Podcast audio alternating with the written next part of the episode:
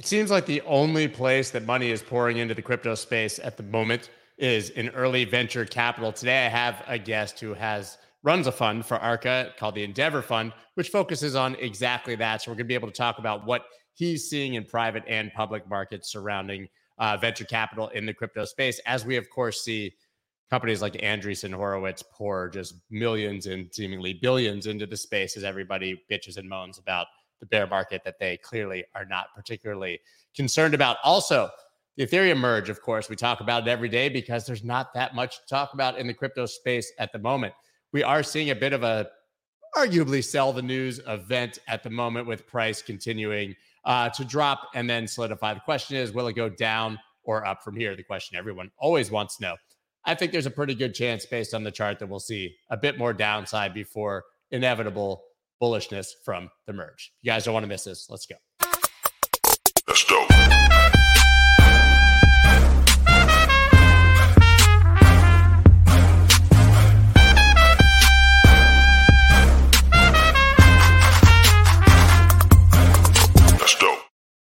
What is up, everybody? I'm Scott Melker, also known as the Wolf of All Streets. Before we get started, please subscribe to the channel and merge your finger with the like button. It's an Ethereum merge dad joke for you guys because it's Tuesday morning and it felt necessary. Now, hope you guys are all having a wonderful Tuesday morning. The crypto market seems to be kind of effectively trading sideways. I think there's no surprises. As we know at the moment, crypto is highly correlated and tied to macro.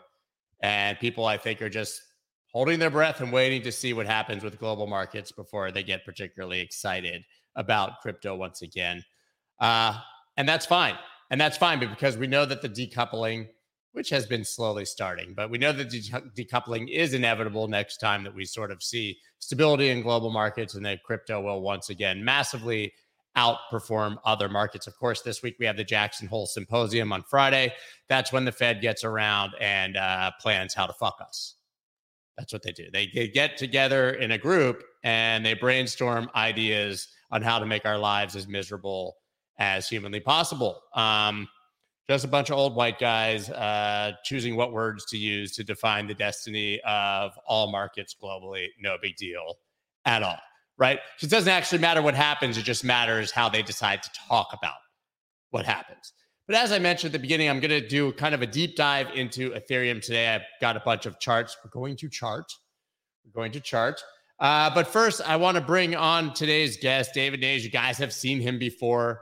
Former New York City DJ, much like myself. We uh, we're one of some of the few uh, unicorns that went from DJing in the same spots uh, right into crypto. Who runs the Endeavor Venture Capital Fund at Arca and can probably give us a hell of a lot of insight into what's happening there. How are you, Dave? I'm doing fantastic, but Scott, comparable to your tan, I'm not doing as well as you. Well, you know, it's been a it's been, it's been a good good summer. The, the good news about market sucking is that you can uh, spend more time laying outside, uh, ignoring everything that's happening. So, as I touched on before, seems that there's been no slowdown at all on the venture capital side, right? Yep. We're certainly not hearing about companies buying Bitcoin anymore. We're not hearing about, uh, you know, really much fundamentally with any of the layer ones, anything like that. It seems that the whole story right now is companies like Andreessen, your own, pouring money into Web3. Yep. Is that accurate? Yeah. Um, so I'll give you some some stats here, some data points, so it's not just conjecture. So let's talk about that. So we looked at the last quarter, Q2 of 2022. So some things came out to us. So in terms of dry powder, and for those that are not familiar with that phrase, it's the amount of capital that VCs have that are they're sitting on waiting to deploy. So the amount of dry powder stood at about 290 billion dollars in all of U.S. VC. Um, and so that represented about a three-year um, about a three-year deployment, um, you know, kind of capacity for those VCs. So there's three years that they are solidified for for you know putting money to this market. And then if you look at the last six months, and this is for VC, and then of course you can extrapolate from you know you know crypto VC. For the last six months in 2022, VCs have closed about additional 120 billion. That's a B, capital B, yeah. 120 billion in new funds. And so this is already the second highest yearly total of all time. So the amount of capital that's going to be put to work in venture is really quite robust. Now let's get into the digital asset side of things. Um, global, global digital asset venture funding um, adjusted, um, you know, basically in Q2 from Q1. It was down about 20% um, from about $12.5 billion in Q1 to about 9.8. We'll call it 10 billion, really, honestly. 10 billion basically in the second quarter. Um, that's still you know, comparably yeah. to people that have been. That would have been like a year worth of VC in 2020, right? So, uh, or more, or more, yeah, probably less than 10 billion in 2020. Yeah, if you would have put together like 2017, 18, and 19, basically. So we're, you know, quarter. if you kind of expand out, um, you know, a piddly 10 billion dollars deployed in Q2 of 2022, um, and so what are we seeing? We're seeing, you know, basically that if you look at Q2 of 2022 and then look back to 2021, what you saw in 2021 in Q2 of, of last year was about 374 deals that were completed at that time. Um, and the aggregate amount of that was about six and a half billion dollars. In Q2 this year, as I said again, you had about 600 plus deals that were done. Again, yeah, that about 10 billion dollars deployed. So, as you alluded to, while everyone is obviously talking about crypto winter, recession, nuclear war, whatever you want to call it, the money is still coming in. And so, what did we see? We started to see kind of where that money was coming into sector by sector. And I think this is interesting, obviously, for those that are following the public side of things. Sector by sector, we saw some stark differences between last year and this year. So, last year, DeFi was about 35% of the overall pie in Q2 of last year. DeFi was roughly about 16% this time. Tell it. Yeah. Um, so, you know, uh, effectively more than 50% kind of having off of that. Where you started to see a big pickup, as you alluded to, is in the idea of Web3. Web3 last year represented about 15% of the overall pie. This time it represented 42% of the pie. So you're starting to see kind of a sector shift, if you will, uh, from you know last time this year to now. Uh, I have to say though, NFTs represented kind of there was a strong correlation between last year and this year. NFTs last year was about 16% of the overall pie. This year was about 13%.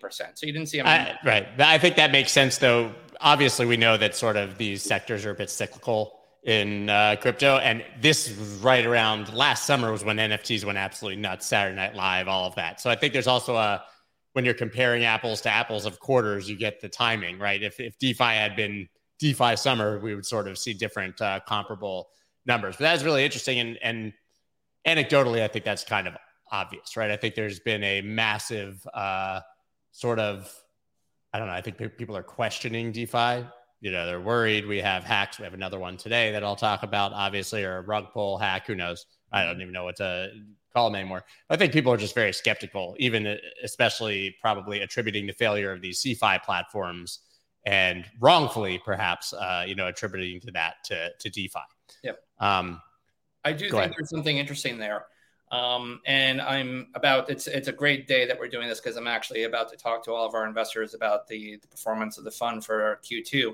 One of the things that we're looking for in Q3 and Q4, and then indefinitely, is security, uh, enhanced security real time threat intelligence for DeFi. Um, we started to see a few of those startups uh, the last few weeks here is this idea of, again, real time threat intelligence. So it, for people that you know follow DeFi that have been investing in DeFi protocols, the way that the the usual cycle goes is that you create some code. You obviously have a, you know a DEX or an AMM or some sort of yield farming kind of protocol, and then you go to CertiK, you go to Trail of Bits, OpenZeppelin, a few of these more popular audit uh, firms. They look at the code to make sure that it's you know not necessarily uh, embedded with disasters in it, and they kind of give you a stamp and they say, okay, you, you have you know your your code has been audited. Um, that is very passive. That usually ends. It is. There. But every the, single one of these hacked and exploited codes right. has been audited by right. three or four of the main firms. Right. Everyone. So, what we believe is going to be incredibly important going forward for DeFi's adoption and further expansion is this idea of real time threat intelligence. And the way that I look at it is if you extrapolate from the late 90s, uh, in the late ni- in the mid 90s, we'll start back there. No one relatively used credit cards to put their personal information to buy things, you know, on Amazon or any other kind of websites that existed. It was it was very uh, it was very frightening for the majority of consumers because again, you started to hear about you know, this idea of your identity be stolen, et cetera, et cetera. Then in the late 90s, SSL and then its next layer, TSL, TL, TLS, was introduced into uh, mainstream e-commerce, and that was in, uh, in further enhancing layers of encryption. People started to say, okay, it's now more protected. I feel more comfortable doing this. I'm not having my identity, you know, stolen on a monthly, on a on a daily basis, and so they started to get more comfortable with it. We think that that is going to be somewhat similar to what happens for DeFi, and we're obviously looking for that. We think that that real-time threat intelligence with DeFi is going to help DeFi excel. And just one last point about DeFi versus CeFi. If you look over the course of Q2, you alluded to CeFi having massive explosions with, you know, Celsius, Voyager, BlockFi, other ones out there. DeFi, even though obviously it had a few significant, you know, stories out there and some very significant issues, Uniswap and some of the other, you know, kind of dexes out there actually held up. They their code worked. Um, and again, and certainly anywhere that there were loans was exactly. sort of order, order, orderly liquidations, margin right. calls. Nothing broke because it was code and not people, right? And they had the collateral. That's the difference. Is in DeFi you actually have to post the collateral. That's right. So we think that that shows that there is a furtherance of DeFi that it can work. It's just to your point that you know we cannot continue to have these news headlines about another hack, another exploit, especially with the bridges the bridges are a main point of failure for a lot of this. And so we really think that what we're starting to see, and this is going to take a few months, you know, to kind of implement. It's probably this time next year. Hopefully, we're talking about some significantly huge, you know, security firms that are monitoring that are able to provide that layer of protection. But it's going to take some time. But we think that that's going to be really important going forward. Yeah, I think that that uh, makes a lot of sense. We need renewed faith and just a slowdown in all the exploits and hacks, I think, for people to really believe and want to throw their money back in there. Now, we talk about the fact that there's so much money pouring in through venture capital, obviously, but I mean, your fund Endeavor, Andreessen, are they actually performing well right now, or is this a really uncomfortable call that you have to have with your uh, investors in a few minutes after this? Obviously can't talk about performance on this, but I would say that relative to the public markets, you know, we're we're doing well. You know, I would say that the companies that we are looking at uh, really try to perform a service that is universal, that's agnostic. Um, I would say with us, we haven't tried to get into one ecosystem and one ecosystem only uh, and kind of pigeonholing ourselves there. We haven't only focused on one sector and one sector only.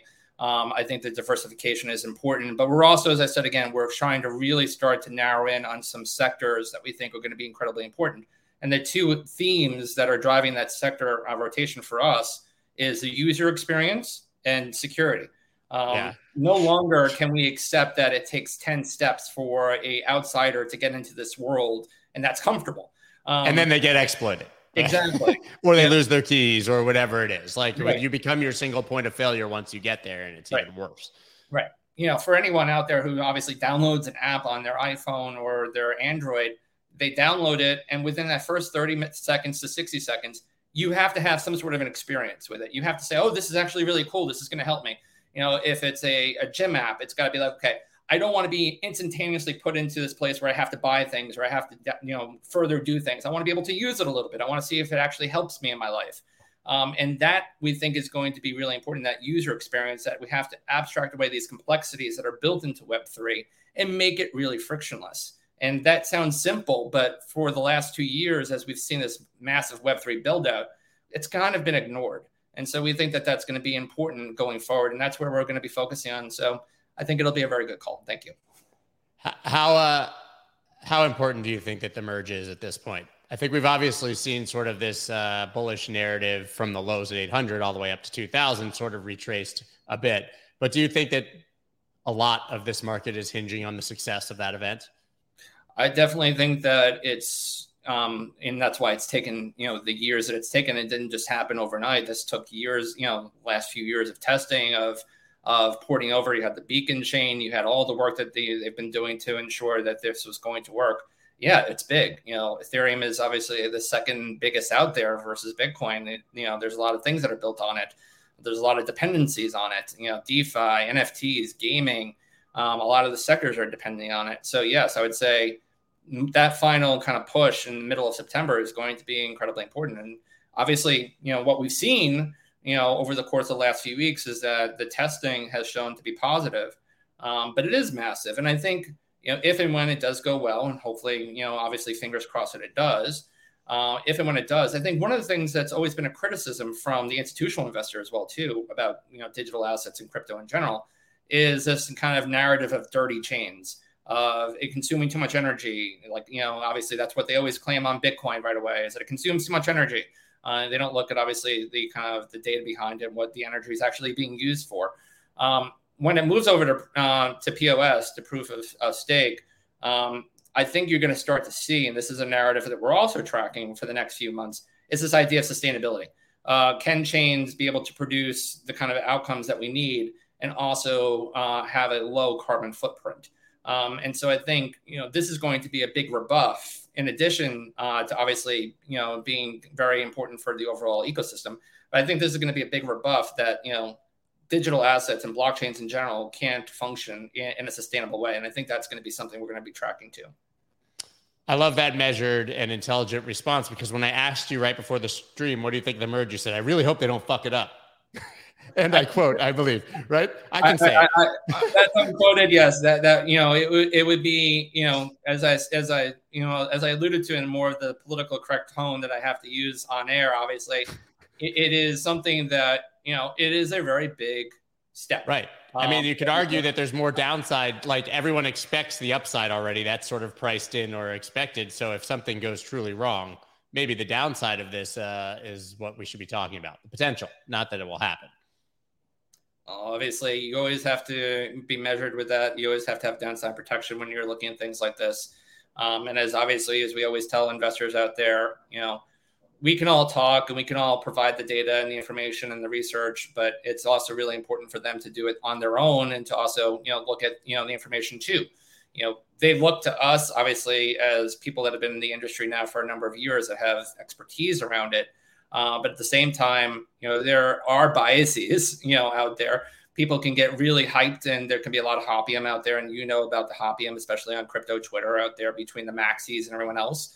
Um, and so it's always really important to not only, you know, you know, read and trust in people, you know, that are, you know, putting out great content like yourself and others out there, but to really kind of look at the information themselves and try to make a judgment call. Um, and so, you know, doing that I think is incredibly important in addition to obviously the expertise and the experience that's in the market these days.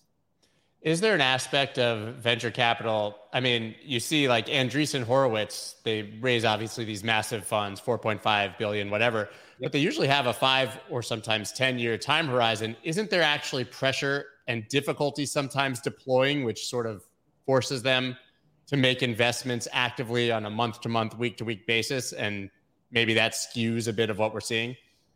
If you look at what Andreessen did, I believe they raised about four and a half billion dollars. You alluded to, and I think they earmarked about a billion dollars of that to seed rounds. Um, for right. those who aren't familiar with the dynamics of seed and venture and digital assets, seed rounds are typically anywhere between two to four million dollars raised anywhere now in this market, usually around 15 to 20 million post money valuation. And so, if you think about it, if the if a company is raising four million dollars and you have a billion dollars, four or five hundred companies yeah, that's you know, and it's only one LP. It's only one LP in that cap table. And so for founders, while Andreessen obviously has a fantastic brand and they've done amazing things over their existence, founders want diversity because different LPs provide different inputs and outputs. Uh, they have networks. They have people within their you know circles that can be very useful. They have other portfolio companies that can be very useful. Um, and so founders are very cognizant out there today that having diversity of a cap table is very important. So yeah, it is trying. You know, we do see a lot of that out there. We see big funds trying to push and get larger allocations. Uh, and the founders out there that want the big flashy name on their website will go that route. Uh, and others that want to have investors that are really going to be dependable and you know working with you weekly and monthly and you know really providing you that input that you need to grow your company or your project those are the founders that are going to, in my opinion are going to succeed versus the ones that are looking for the big flashy names. Yeah. I, I mean andreessen obviously it's not on the crypto side but they just kind of controversially gave $350 million to adam Neumann of WeWork fame for his new project flow. And it seems like this sort of eye-opening thing but when you think about it in context of the billions they need to deploy it yep. seems like actually it kind of reduces a headache to write bigger checks to single parties than to do what you just talked about, which is find four or 500, which becomes just spray and pray. Right. Right. Um, and make bigger bets because you have to deploy the capital. So it seems like I, I'm just, I wonder if a lot of the raise still is from like sort of the former hype of the last bull market. And we're seeing a lot of it deployed because it's there and has to be, right? You can't just sit on it. You can't sit on four and a half billion dollars for yeah. five years and wait for the market to turn. No, you can't. But at the same time, you know, I categorized it and we experienced this as well as other VCs in the space too that we talk to on a weekly basis is that when things started to happen in April, May, and June, um, we as a fund took a, a soft pause for a few weeks and just tried to see and chart out what the you know kind of contagion was, if you will, um, and what we thought this world was going to look like in a few months. Um, I thought it was important, and so did you know, as a firm, we thought it was important just to kind of slow it out a little bit and see how things were going to progress.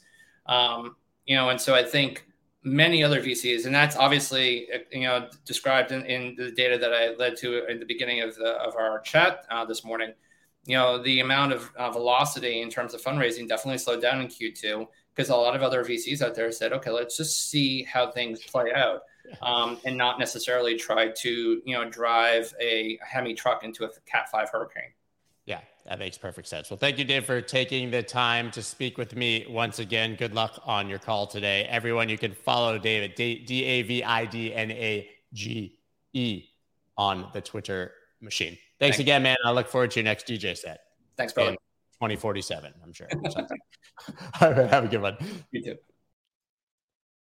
Cool. Really good insight there onto what's happening. Uh, I try to, you know, obviously understand the mechanics of of why it's happening and not just look at the headline that says hey tons of money is pouring in because i do have a feeling that a bit of it uh, is leftover hype from the last bull cycle and like i said if you're sitting on billions and it's literally your mandate to deploy it you have to find a way to do that uh, no matter what and when he just said, you know, usually one to two million on a seed round, which by the way, you know, they're not one VC is not getting that full chunk of one to two million. The fact that they need to deploy a billion dollars, well, that should show you why they are uh, throwing money around in the same manner that they are at the moment. So, listen, as I talked about, I gave something I very rarely do in the intro. I gave a very specific uh, price target for Ethereum.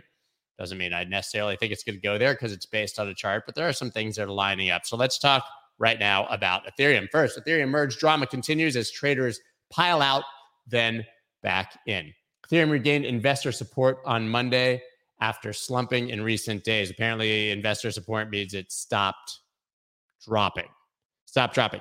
But what you might uh, not have known is when we got up around $2,000, uh, open interest was extremely high, almost at record highs for Ethereum, meaning that leverage traders were heavily long, hopium, bull tarted, getting excited about prices only going up. And what happens every time we see longs massively offside with high open interest? We see a flush, which means it's somebody with a lot of money comes in and shorts it, causing a liquidation cascade. This is a trader's move. What we said, we could talk about it being risk on, risk off, Ethereum merge, all these narratives. But when you look at the data here based in this article, it's very clear that the recent move down was just a very easy moneymaker for a whale who wanted to liquidate people who were over leveraged.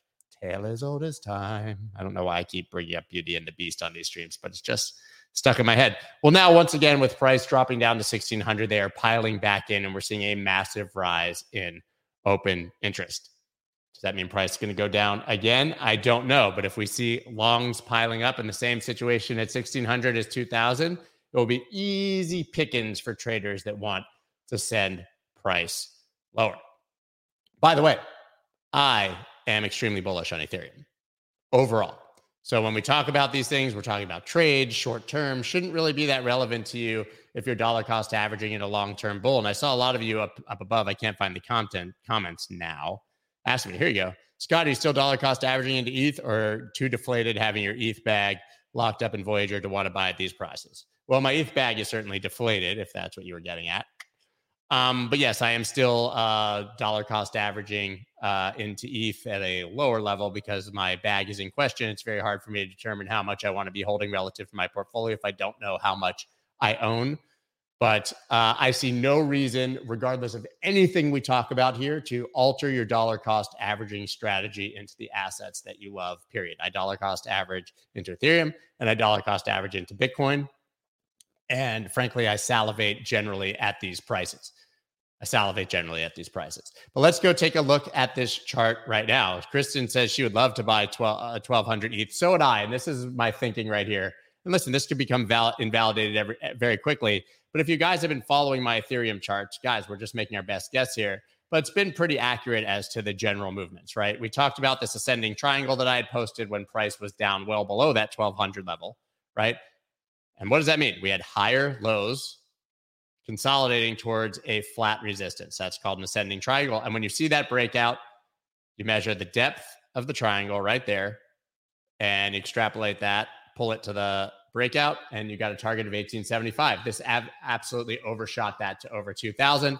But you would consider that a successful trade and a successful pattern showing you it was likely to happen. Then we came on here and said, this looks like an inverse head and shoulders. Regardless, this looks toppy. We saw the 50 MA rollover on the four hour uh, which I said, you know, would be a drop to the mid 1600s.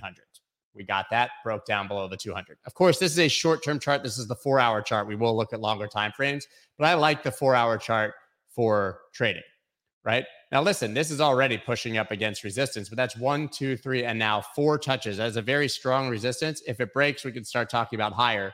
But of course, this could very easily just become a bull flag, uh, bear flag, which is off, often what happens uh, when a pennant breaks upside or downside, right? What I'm looking for, if this is truly a pennant after a drop, which you do not know until the support breaks, these are ideas. Please do not spaz. Please do not do anything stupid. I'm sharing a charting idea, and a pattern is just an idea until it is confirmed. It would be confirmed with this break, right? But if we do see a break below this, you have sort of, we can call this the flagpole, right? And a bear pennant. I pull that down to where the break is. That gives us a target right in the 1200s, right?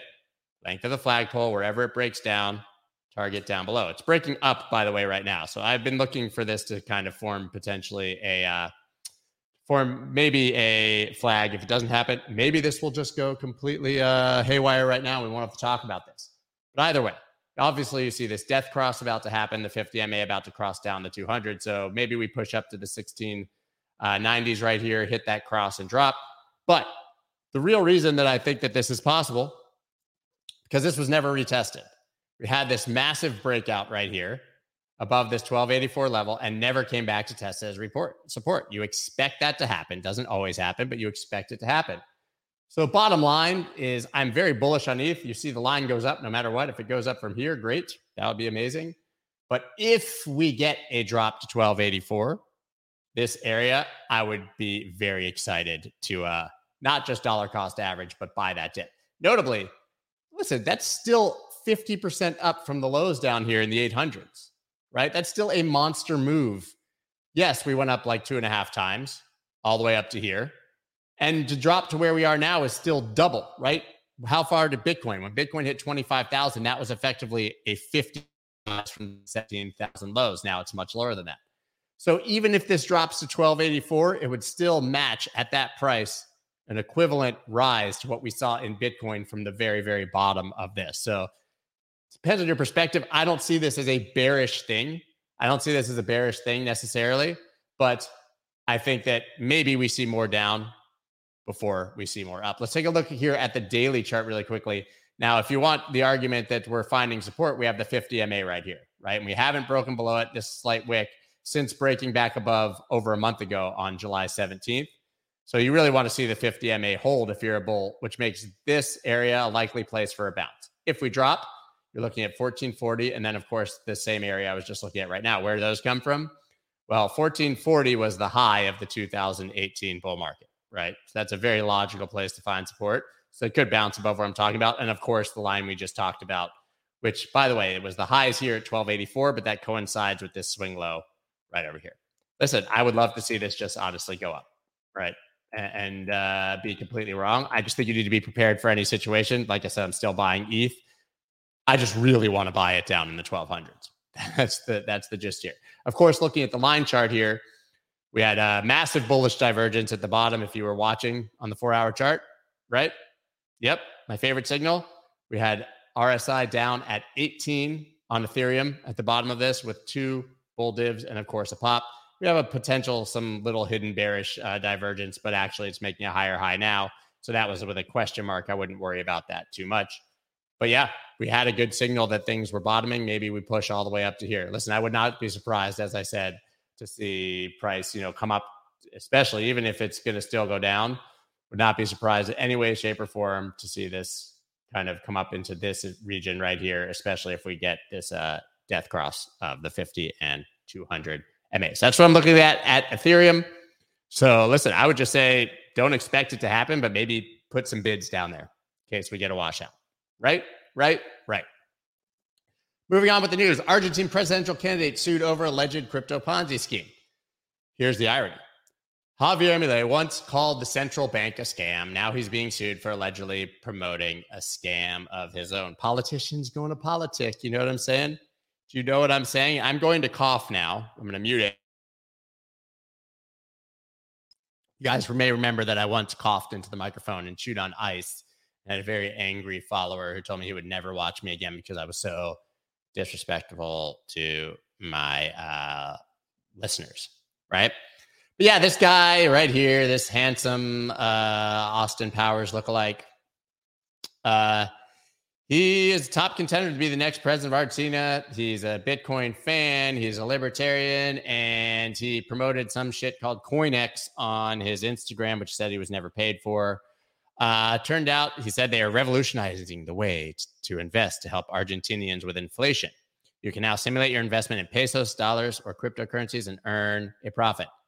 But CoinX closed up shop after the Regulatory National Securities Commission warned that the platform had no legal right to operate in the country and ordered it to stop operations and that they never uh, made the returns that they promised. So basically, it was a massive scam. And uh, like an influencer, a presidential candidate was promoting it. And you wonder why people don't like us. Anyways, could be a uh, harmless mistake, you know? Could be a harmless mistake. Andreessen Horowitz, here they are again. Can't get rid of these guys. Says crypto can shift power away from big internet companies. Months after it established a 4.5 billion crypto fund, the venture capital firm also said it sees the crypto market slump as an investment opportunity. Well, if you had 4.5 billion dollars and we're trying to convince people that it was a really good idea, you would probably tell them that you see the slump as an opportunity too. Listen, they're talking their book, and there's absolutely nothing wrong with that. But the underlying point of what was said in this report is actually very important because they're saying there's major monopoly of tech companies in the United States, in the world, the Googles and Facebooks and Amazons of the world that dominate Web 2, and there's very little variety. There's certainly no decentralization. Everything is centralized and controlled by a few single points of failure. Their argument here regardless of whether this is a good time to invest in Web3 or not, was that the future of Web3 is to decentralize these systems, give people more options, and make it a much more fair market. I think we can actually all get on board with that idea. Next story Telegram CEO proposes auctioning usernames links as NFTs. I don't know. Maybe just don't. Maybe just don't. I mean, this is fine. He said this would create a new platform where username holders could transfer them to interested parties and protected deals with ownership secured on the blockchain via NFT like smart contracts. But, like, I don't know. Why does someone want my Telegram username and why on earth would I want to sell it to someone who could then use it to, I don't know, scam the shit out of people? Right. I don't know. This seems like opening a Pandora's box of potential disaster just to make a little money on the side.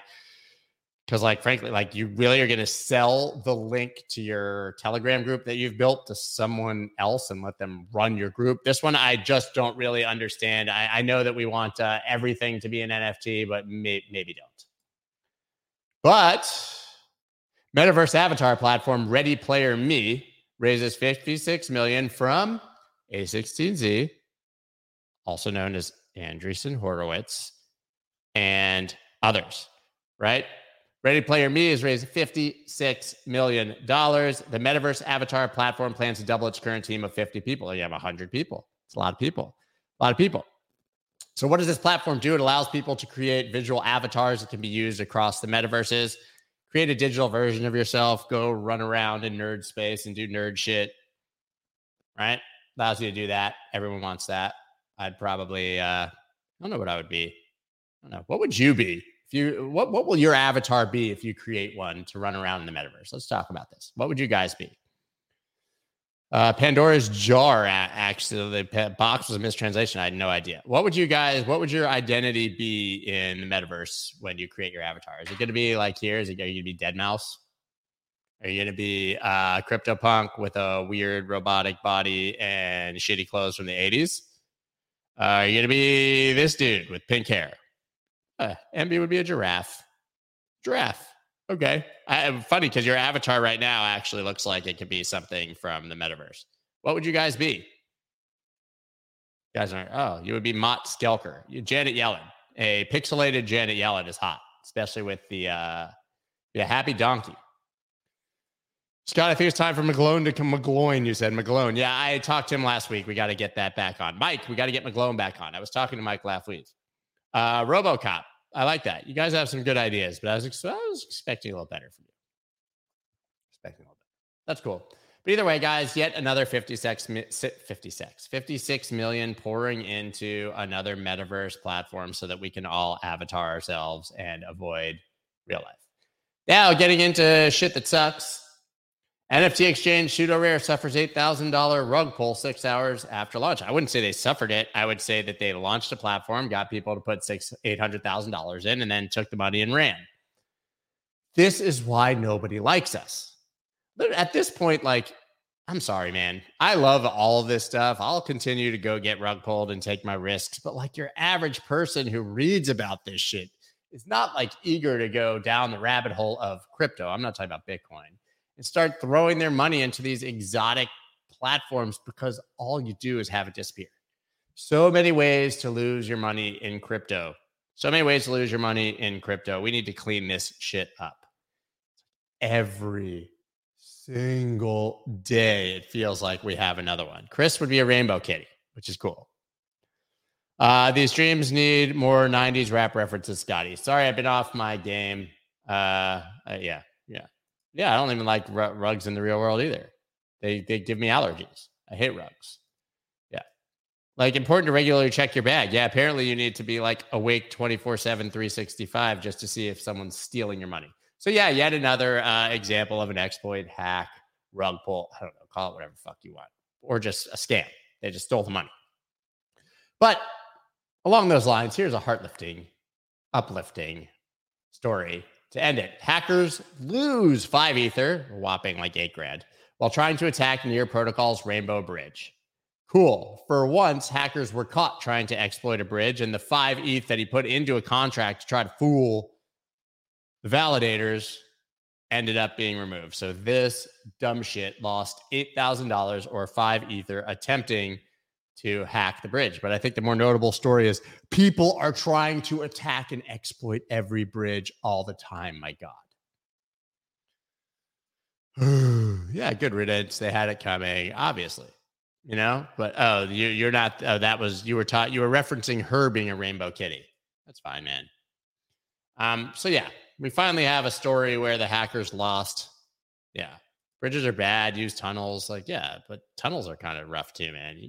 Like, I don't know if there's things worse in the nightmares than like a flooded tunnel, being stuck in a tunnel for like getting in traffic. Like I've been in the Holland Tunnel for like three hours before it is. Mm, it's not a good time. Not a good time. So for once, the hackers are the looseers. That's all I got for you guys today. That's all I got for you guys today. 40, 45 minutes. It's pretty good. 40 minutes, maybe. Uh, I thought Dave had some valuable insights. Smart guy, smart guy over there. And uh, I got to talk about an actual target for a chart so that you guys can come back and reference what a dumb shit I am uh, in the future when it inevitably is wrong. Where's your Jesus friend today? I have a Jesus friend? I didn't know that. Who's my Jesus friend? Oh, the guy in the comments that was uh, just doing racial slurs. Yeah, I don't know. Maybe we blocked all of his identities. I'm not sure. Simon, Thank you, buddy. Uh, I see you all the time on Twitter. You are very kind, uh, and I always appreciate your positivity. Des, you too, as well, of course. You guys, there's a lot of people here uh, in this community, in this little wolf pack, or whatever we call it. A lot of you guys really uh, very, just honestly warm and, and, and wonderful people. And uh, even in the hard times, you guys make it very easy to continue doing what I'm doing because uh, of the positive feedback and the good vibes. You too, man. You, Drew, Ian, Christopher, all you guys. You guys are always here, always here, and we appreciate that. And uh, Des is going to enjoy some sun. Have a great day. Have a great day. All of you guys have a great day. Yeah, what he said. Do that. Anywho, that's all I have got for you. I will see you tomorrow. Maybe we'll do some charts tomorrow. Wednesdays used to be charting day. Maybe we'll do that. I don't know what's coming. It'll be good. Peace. Let's go.